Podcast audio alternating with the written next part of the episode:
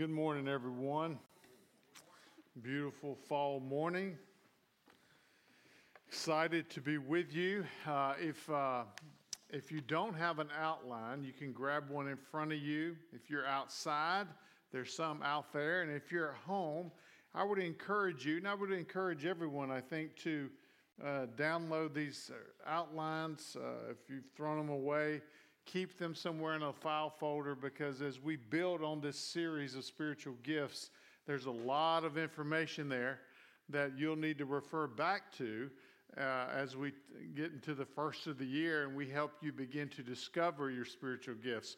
We'll also be eventually housing those on our website and you can refer to them. So grab your notes there. Uh, typically, they've had more on them the last few weeks than normal, but there's certainly a reason for that. And so, in that context, we are into our third sermon in a four week sermon series called Regifting, uh, giving, the, giving away what you have been given, teaching and uh, on spiritual gifts. And the first week, we taught about what are spiritual gifts. There in your notes, a quick review. And we defined it as a spiritual gift as an ability freely given and enabled by the Spirit of God for the purpose of cultivating connected followers of Christ. And last week, Monty gave us a few categories of how to think about these spiritual gifts. Uh, th- three general expressions in your notes as well prophetic gifts, which are articulating truth, uh, or communication gifts. Then there are priestly gifts, which are applying care or giving compassion. And then kingly gifts, which is exercising leadership and direction. A couple of examples of the prophetic gifts discernment or distinguishing of spirits, evangelism, exhortation, prophecy, or teaching. And then some examples of the priestly gifts giving. Giving is actually, Monty talked about this morning, it's actually a gift.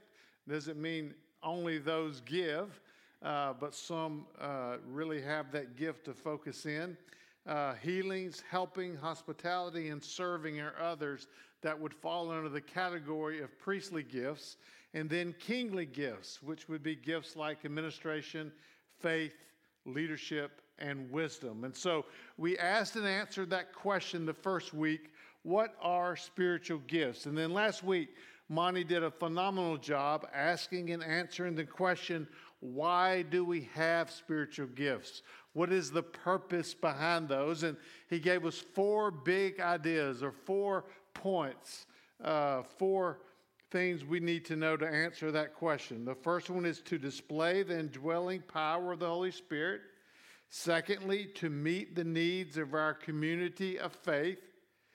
Three, to build up the body of Christ. And fourth, ultimately, to glorify God. So, what are spiritual gifts? Why do we have spiritual gifts? And this morning we come to our third question to attempt to ask and answer, and that is how do we use our spiritual gifts? Or let me rephrase it, maybe, let me lay this out a little plainer for us. Not only how do we use our spiritual gifts, but what posture or attitude or approach or demeanor is essential when we use our spiritual gifts. Or put another way, what must be the heart condition of the believer, of those who use their spiritual gifts, so they will use the gift as God intended versus abuse the gifts and therefore show contempt to the gift giver? Look, that's a valid question, and here's why. If we believe what the scriptures tell us about ourselves, that we are born sinners, that we are natural sinners, that we sin as easily as we blink, there's no doubt that we can mess up the spiritual gifts that God gives us in terms of how we use them. Add to that, if we've lived long enough, we've experienced enough of life, our own lives and choices, and those of others, to experience spiritual gifts done with a heart that's not right. So, we need to focus here to the use of spiritual use of gifts, not their abuse. I think of some everyday examples. God gives us a spouse, and we mistreat them. We, we don't see them as the gift that God intended for us. We, we, God gives us money and we use it foolishly. I mean, these are look, these are these are everyday human things that we've all done where God gives us great gifts and we somehow abuse the gift. God gives us sexual intimacy and we run wild with it. God gives us drugs to heal us and we abuse them to feel good, quote unquote. God gives us relationships and we say peace out on them just like that. God gives us His Word. And what we do is twist it to make it say what we want it to say to us. Look, folks, if there's anything true, said Jeff, you've been a pastor 16 years. What's the truest thing you've ever said from this pulpit of everyday life? It is this that God gives us great gifts, and you and I, as humans, have a, have a strong bent on twisting them and abusing them. Can I get an amen on that? Yeah. Someone said we can mess up a gift faster than a toddler can mess up an entire room. That's fast, especially with my three. So, our first option is this kind of worldly abuse. Let me read you a passage of scriptures. Scripture from 1 Corinthians 4, or I'm sorry, Ephesians 4, 17 through 20 that sort of describes the person that abuses the gifts that God gives them. 4 17 through 20.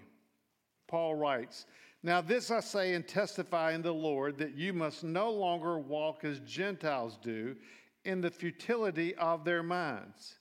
They are darkened in their understanding, alienated from the life of God because of the ignorance that is in them due to their hardness of heart. They have become callous and have given themselves up to sensuality, greedy, to practice every kind of impurity. But that is not the way you learned Christ. But that is not the way you learn Christ. So, what happens is, as believers, when we walk in the ways of our life before Christ, versus the way we learned in Christ, this is what happens. The use of spiritual gifts get infected, if you would, with this worldly and fleshly disease. And in doing so, it tears down the body of Christ instead of builds up the body of Christ. I've done it, and so have you. So, the second option, and this is the stay on the first option, sorry, let me just give you some examples of how this plays out when we use our spiritual gifts according to worldly or fleshly abuse. We use these gifts to control others. We have people with strong rhetorical skills who some churches fast track to leadership or teaching responsibilities just because they have a gift, but they're not mature enough, they're not qualified. We use these gifts, some have used these gifts to gain weight, uh, wealth, to build our brand, to somehow gain personal power. Some of us get our worth and value and significance from how God has spiritually gifted us. Our gift actually can become an idol, something we get worth from. Uh, we there's an exaltation of one gift above another. When that happens, that's unbiblical. Or we feel somehow in a church, and look, I've experienced this where people have gotten angry because they felt entitled to a certain role in the church, in our church, because of their gifting. Or we sort of take the talent show approach and we want to show off our talents preachers and musicians and speakers and singers are particularly vulnerable to this. And we evangelicals tend to look for anyone that has a public, visible talent. And when and then we redefine that talent into a spiritual gift, no matter if the person is biblically qualified from carrying out that biblical intention of what the gift is supposed to produce. So they are eloquent, yes, but they're unqualified to use that gift at that moment. So we, are we together there? That's our first option. It happens in churches. So we need to understand Paul's command in first or in Romans, first Romans. How about that book? Y'all find that one for me today, all right? In Romans 12, 6, Paul gives us an incredible command. He says, having gifts that differ according to the grace given to us, let us use them. That's a command. Let us use the gifts that God has given each of us. So, if that's a command and we want to obey God's commands, how is it that we can ensure that we will use them well? Our second option speaks of that the spiritual use of gifts. So, let me go down, go backwards a little bit in Ephesians 4 and read a passage from you where Paul writes about how the spiritual good use of spiritual gifts are to look like. Starting in verse 11 through 16.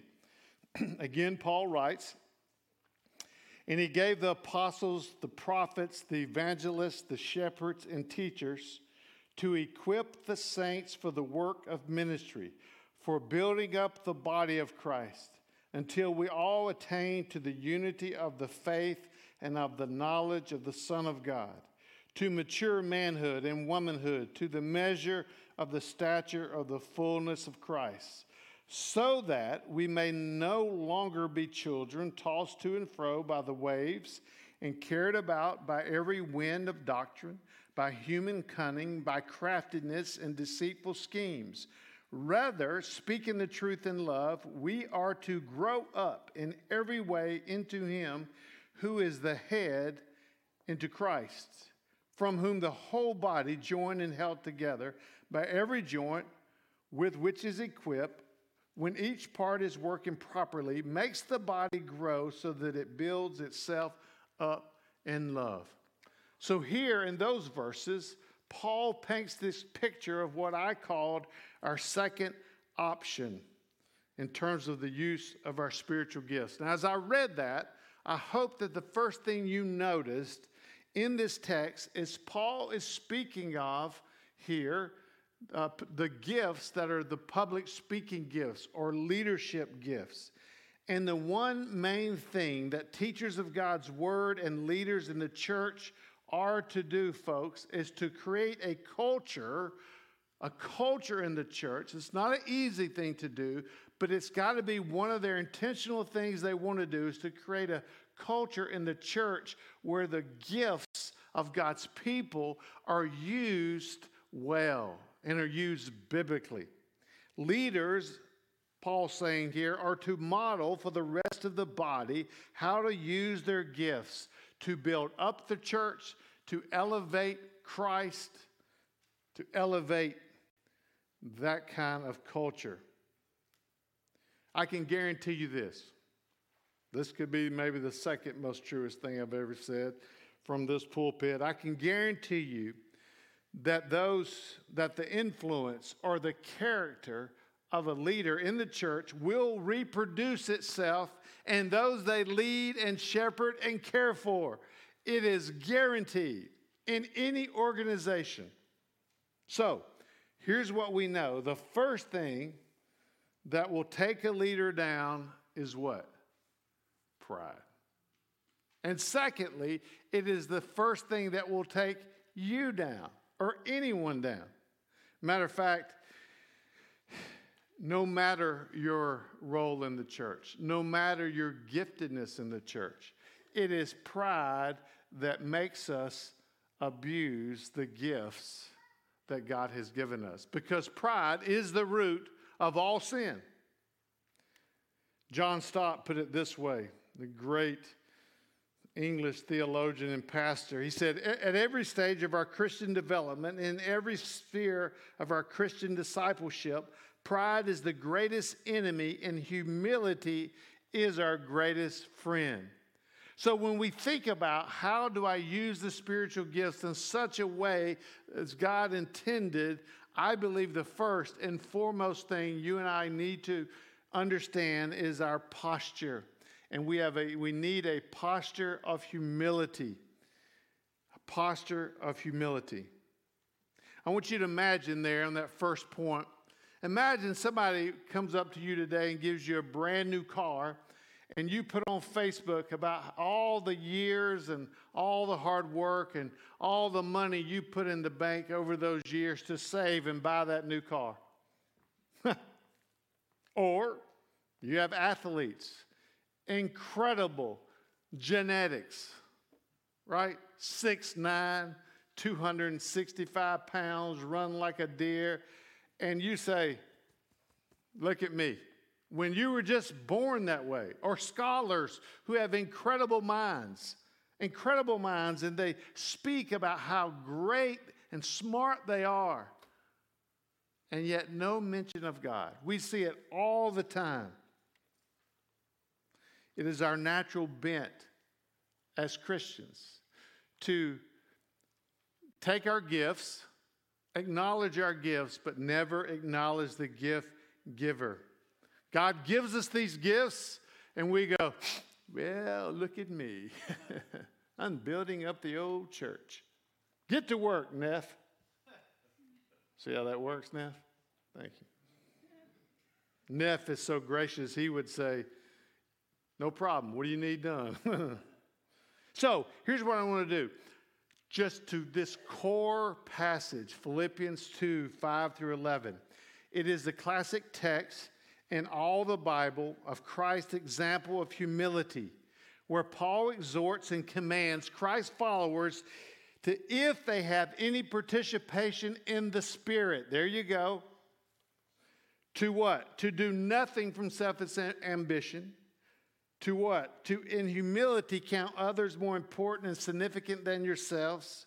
To have the very mind of Christ. And what was the mind of Christ Paul speaks of in Philippians 2 5 through 11? It is though he was in the form of God, did not count equality with God a thing to be grasped, but he emptied himself by being born in the likeness of men and became obedient to the point of death. Paul writes those words, I believe, to slap us across the face with the awe of God's scandalous kindness to us through the incarnation and shed blood of his Son. So that we can say, Look at me, this great gift I have. No, so that in our daily interactions, which could be said in another way how we use the spiritual gifts are to be marked by that all. There's nothing more offensive to God than pride.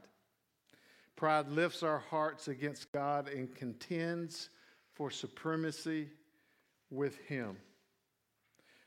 Pride takes a thousand different forms, maybe 10,000 but only has one end, and that is self glorification. And when it's self glorification, it robs God of his legitimate glorification. Jonathan Edwards, the great theologian, says pride is the worst viper that is in the heart of a man. Spurgeon says it is a brainless thing, the maddest thing that someone can be prideful in light of in light of how kind God has been to them and how He has gifted them, been so gracious. Because the scriptures tell us that everything that God gives us is from what? Or everything that, that we have is from God. So I would say this nothing builds a church stronger than a posture of humility, starting with its leadership down. And nothing will destroy it quicker than pride and for our purposes today, we could put it this way if the use of our gifts is not done in a posture of humility, then we might as well or will be done as a church in terms of how God would want us to function and operate.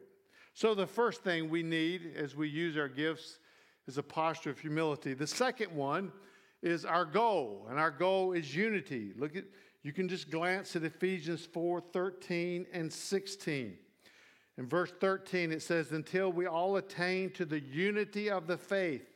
Verse 16, when each part is working properly, working together. My, uh, my intestines need to be working together with my lungs, right? Like they don't fight each other. And when they do, I become sick. So, our goal when we use our gifts is to promote unity in the body.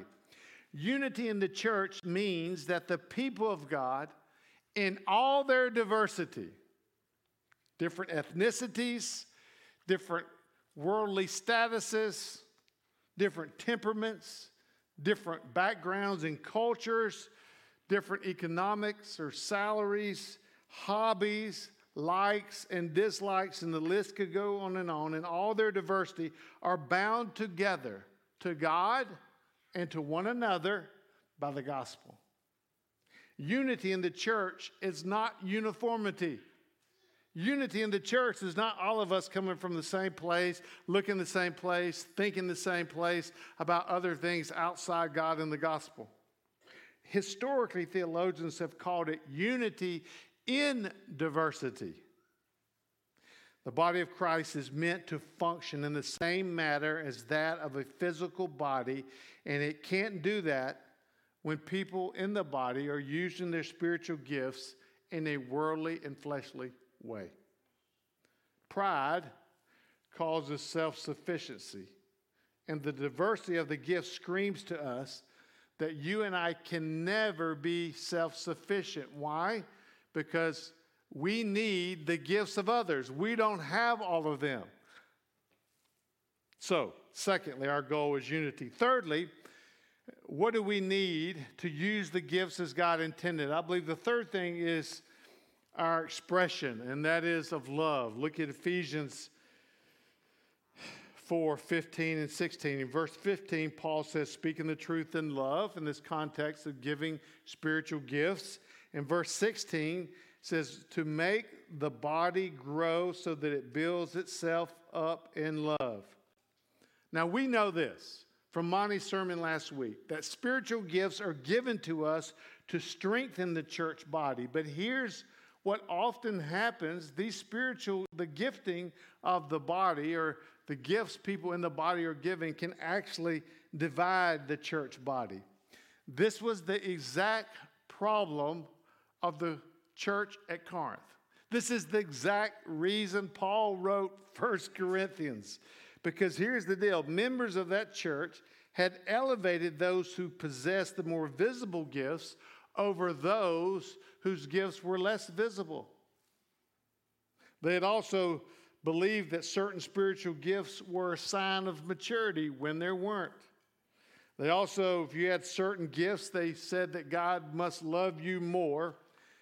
And as I said above, some of their spiritual gifts were to gain power and prestige and to build their brand over others. So here's the deal what does Paul do? He knows that's the situation at the church of Corinth. He, he knows what's going on there. He knows this church is gifted beyond anything imaginable with every spiritual gift and lots of it, but there's a problem because it's not been done in love. So here's what Paul does he writes 1 Corinthians 12, which he lays out the gifts and their functioning in a church. He writes 1 Corinthians 14, which he lays out the gifts and their functioning in a church. And right in between those two chapters, he says, I'm going to make them read chapter 13. I'm going to stick it right in the middle. And chapter 13 is the love chapter. And here's what he writes in that chapter. And I'm reading because it's sort of an earthy description. I'm reading from the message. Follow me here. If I speak with human eloquence and angelic ecstasy, but don't love, I'm nothing but the creaking of a rusty gate. Folks, I've been a rusty gate before. If I speak God's word with power, revealing all his mysteries and making everything plain as day, and if I have faith that says to a mountaintop, jump, and it jumps, but I don't love, I'm nothing. If I give everything I own to the poor and even go to the stake, to be burned as a martyr, but I don't love, I've gotten nowhere. So, no matter what I say, what I believe, and what I do, Paul says, I am bankrupt without love. You know, Paul, I believe, could write that because before he came to Christ, he was one of the most unloving people on the face of the earth. And it meant nothing to know the Torah and the Old Testament backwards and forward. So I know this. We love to read 1 Corinthians 13 at a wedding. I'm a pastor and I've done a lot of weddings, and everybody wants to read 1 Corinthians 13, and I'm okay with that. That's a good thing because it does define love. But at the end of the day, the context, the biblical context for 1 Corinthians chapter, chapter 13, the, the, the chapter of love, is the use and abuse of spiritual gifts. Sam Storm, in, in his book on spiritual gifts, puts it this way if love for other Christians does not control and shape how you employ your spiritual gift, your gift is worse than worthless. It's dangerous. It matters how we use our spiritual gifts. So, not only does our posture need to be one of humility, our goal one of unity as we use the spiritual gifts, our expression one of love, but our need is maturity. Look at verse 12, Ephesians 4. Paul says, Equip the saints for the work of ministry. There's a maturing picture there, there's an equipping there. Verse 13, so that the knowledge of the Son of God into mature manhood, the knowledge of God, they're growing in maturity. Matter of fact, the number one thing how we function as a Christian is to understand who God is. And the clearer we understand who He is and we mature, we can respond to Him, trust Him, and ultimately our character changes. Verse 15, Paul says, Grow up, there's maturity, in every way into Him. Paul's simply saying, Become like Christ. So, in this picture of maturity, that's our need and look, I'm just going to touch on this this week because Monty's going to take a deep dive next week when he asks and answers the question what do we expect to see in the church when we use our spiritual gifts well? So he's going to go there. But spiritual maturity helps us use our gifts better. That's one of the many reasons why we want to grow spiritually and mature. Put another way, the more spiritually mature I am, the better I use my gifts. Man, it's just so true, isn't it? Just let that sit with you. I, I think back, seminary was so humbling for me because I, I, I was so stupid. But at 32, I mean, I was asked to speak around the country and I was doing some things. And I strolled in the seminary with about a half strut, like, what up? And these little 22 and 23 year old cats around me. I was 32, like, what up? And look, I just got hammered. It took about three days to realize you know nothing. You are prideful. You just got slammed by your preaching prof. A C minus, bro. And he was being kind. I mean, it just went downhill. So uh, I needed to grow. Man, God's so kind though, because I, I, don't have that anymore. It took, it's like Moses in the desert in Egypt, 40 years to work that stuff out of him. I'll just add this. The Corinth church at Corinth were second to none, as I said, when it came to spiritual gifts. Here's the bottom line their problem was immaturity. Paul even says in 1 Corinthians 3 I could not speak to you as spiritual people, but rather as people of the flesh, as infants in Christ. I always feel like I just dropped the mic on that. So, Monty's going to get in that. Our need is maturity. And then lastly, our response is one of obedience. Look at Ephesians 4:12 or 4:13 to the measure of the stature of the fullness of Christ. That speaks someone to grow in the measure of the stature of the fullness of Christ. There's 10 million steps of obedience. Our natural bent is comfort. But here's what I want to say to you this morning I want to make this as clear as I've ever made anything from this pulpit. We must be willing when God tells us to do things that are way outside our gifting, our natural, comfortable gifting. Elizabeth Elliot put it this way there is something magical. Man, who needs some magic in 2020, right? Jeff's preaching magic from the pulpit. There's something magical and transformational about saying yes to God. Say the word yes. Just say it out loud. Yes. I know you can say it.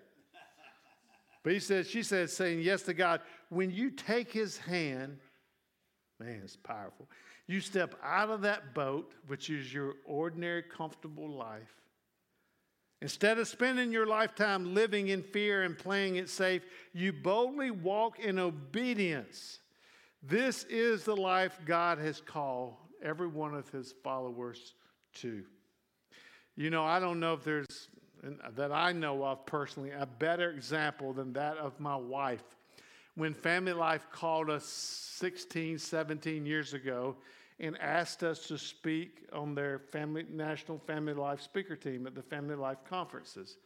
And when I told her they had called, she went in a fetal position screaming, No. I want you to listen to her tell her story of what God did in her and now through her. So, in that process of me discovering like things that I like bring life and like it's a good fit, like I was like, I'm definitely better fit with one on one and small groups, not big groups. And about that time, Family Life called and invited um, Jeff and I to be speakers at their Weekend to Remember marriage conferences, which means that I would get up on a stage and for an hour and a half speak to at least anywhere from 300 to 600 women up there by myself. and I, I, like, I can't even explain the level of terror that put in my heart. And at the same time, I knew that God was asking me to share what He had done in our marriage, um, which is miraculous and good, um, like a but God story. And so I knew He wanted me to do that. And at the same time, like when people talk about public speaking like they'd rather die, I'm in that category. so, like literally for months before I spoke for the first time, I was I was sick. I would shake. I would cry. I tell Jeff, call Dave Stewart, tell him I'm not doing it. You know, like just just even putting together the material was just this but yet I knew, I'm like, okay, God, you're asking me to do this. So move it forward. Um, and even, even minutes before I got up on stage the first time, I was in the bathroom, like on the John, sick as a dog. And I was just like, this is awful. Um, and so I, I remember walking up there on the podium and they, you know, finished the music. And all of a sudden it was like this it's going to make me cry, but like this calm just descended on me. And I could literally think more clearly than I do in, in real life. and I was able to just share what God had put on my heart, what was in the material, and um, just like people giving me feedback, how God had used it. And, and I was just like, okay, Lord, if you are asking me to do something, and I know that when the time comes, you are going to meet me there and enable me to do what you've asked me, then that is amazing.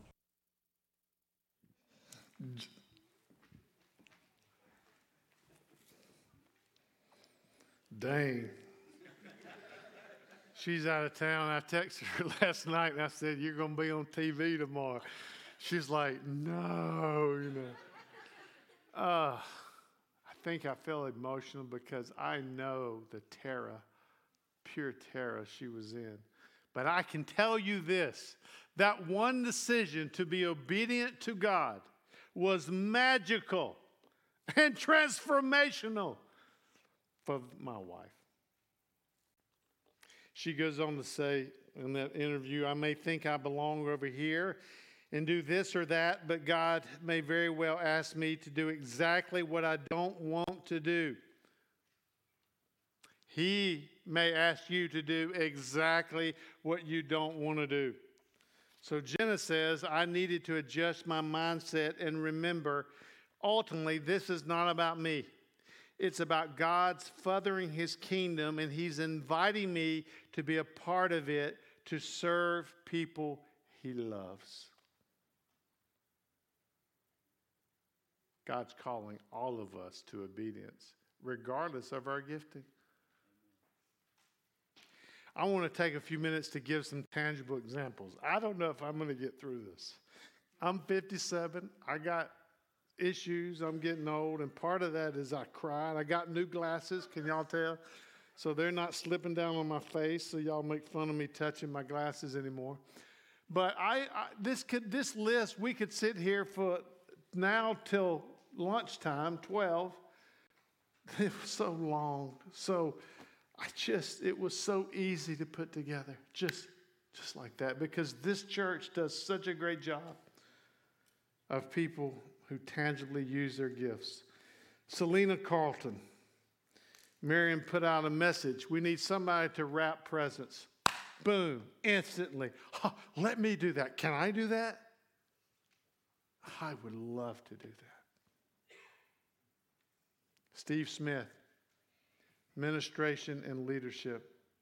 Seven weeks ago, I called him. Inside, there was anxiety because there was so much to do to get men's fraternity off the, to launch it. And it, time was coming. I wouldn't 15 seconds in. He says, I'm in, bro. Let's do it. Amazing. His capacity is amazing. But his love for the kingdom of God and this church is more so. Holly Stevenson, gifts of administration and leadership. She just does whatever we ask, whenever we ask, and does it with such great excellence. All that stuff at Deep Roots, she organized it all. Fall fellowship coming up, staff gathering, such a delight to work with. Jason and Jackie Isaac, relatively new to our church. Jason is leading his first community group ever. Took a step of faith there. He's got a great gift of discernment, just discernment of what's true and what's error concerning God's word. His wife Jackie is a leader, administrative gifts on our communication team, just serving so beautifully. And I love Miss Marlo Elmore. Uh, behind the scenes, making coffee. Literally countless mornings on Sunday morning before COVID uh, took her out of her job. Just glorious smile, so happy to be here, such a servant spirit. Go the extra mile. All in while, her husband's Greg has suffered with with difficult medical issues. Such a delight. Brett and Jordan Lannon. And Brett's looking at me this morning like, really, dude? Yeah, I was talking to Carrie Henry about them. They volunteer in the borough, and Jordan teaches four year olds, and Brett is teaching the fourth and fifth grade. Both of them say, I am learning from the kids as I engage them. They said, Look, we got three sons. We're relatively young spiritually. We need to serve so we can grow. We got to raise these boys. I love that. And then Brinley. Where's Brinley? She left me. She knew the Lord said, He about to talk about you. I got to go. Yeah, Brinley Gingrich just some great things I've heard about her teaching middle school girls, a teaching gift to engage girls with such enthusiasm. And look, there's nothing that will make you tighter than middle school girls. I, look, I would have to challenge God's. If He called me to teach middle school girls, I don't know if I could take that response of being obedient. I'd be like, peace out, God. You just got to whoop me. Look, this list could go on and on and on. So here's what's going to happen. Next week, Monty's going to talk about what is a church like when every person knows their gift and is using their gift as God intended them to use them with the right posture, expression of love, unity, obedience, maturity. When all that's happening, folks, the church of the living God is a powerful force in your life and in the world. And that is what God has called us to be at fellowship. So take a minute this morning and ask the question so what? And maybe one of those is just what is the one that I need to work on the most in terms of what it takes to use our spiritual gifts well?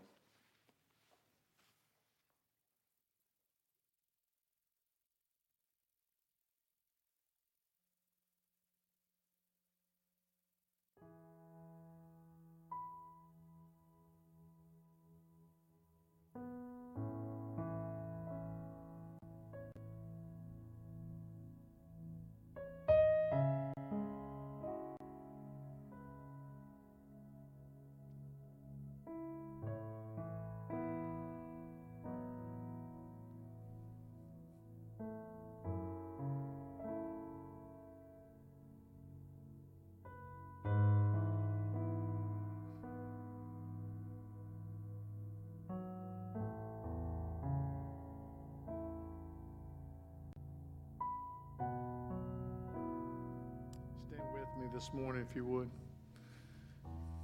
Lord Jesus, we come to you. We're so thankful that you've saved us. And then you gifted us to do your work. We serve at your pleasure. Help us to internalize that. Help us to see that. Help us to, to make decisions in our life that would give us the chance to serve and use our gifts for the body, the building up of the body of the living God. We're so grateful. Everyone said, Amen.